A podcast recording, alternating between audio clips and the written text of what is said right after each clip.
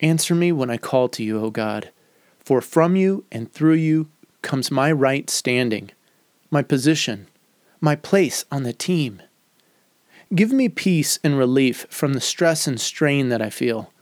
I need room. I need space, an opportunity. Please be merciful to me and hear these words that I pray. How long will you people shame me when I know my own value, my own worth? How long will you chase after things that are empty and don't last and don't fulfill? O oh Lord, my manager, I know you set apart certain people to represent you. You make worthy those who put on the badge, those who put on the shirt, those who suit up for the match. And I tell everyone this teammates, opponents, and fans alike. I know that you will hear me in the midst of my struggle. Though I may be frustrated at where I am, I will not sin. I won't gripe and complain. I won't talk about you behind your back. But I'll go home, and whether it's the middle of the day or the middle of the night, I'll reflect and meditate. I will be silent and seek to be emotionally and spiritually strong. When I show up for training, I'm going to keep working hard. And even when I'm done with this game, I will live my life for you.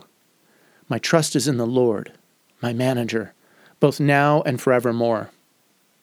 Teammates are asking, Will I ever get a chance? Will I ever get a sniff? Fans are questioning, Is there any good to be had here? Writers are writing, Will the manager ever put this one in? I wait for that moment. That moment when you look down the touchline at me on the bench or warming up on the sides, and you smile and wave me over and put me in. O Lord, my manager. I have a heart that is filled with a greater joy, greater than even my love for the beautiful game, a joy that doesn't get messed up to watch others advance over me or have success instead of me. I lie down and rest and sleep. Peaceful rest and sleep, the kind good for my mentality, for my soul, because you alone, O Lord, my manager. You hold my contract, my place, my position securely and safely.